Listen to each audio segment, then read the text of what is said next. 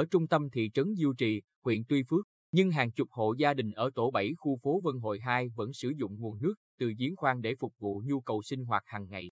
Thế nhưng, đa phần các giếng khoan có nguồn nước bị nhiễm phèn khá nặng nên chỉ sử dụng để tắm giặt, rửa ráy, còn nấu ăn và uống thì người dân phải mua nước bình về dùng khá tốn kém.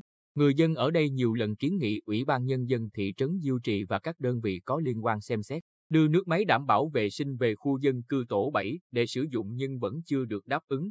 Ông Phạm Văn An, Chủ tịch Ủy ban Nhân dân thị trấn Diêu Trì, cho biết khu dân cư tổ bảy khu phố Vân Hội hai nằm về phía đông bắc của ga Diêu Trì. Nơi đây có vị trí địa hình cao, dốc và đường dẫn vào khu dân cư nhỏ hẹp. Đơn vị cung cấp nước sạch gặp khó khăn trong việc đưa đường ống dẫn nước vào. Đây là một trong những trở ngại khiến đến nay khu dân cư này chưa tiếp cận được nguồn nước sạch.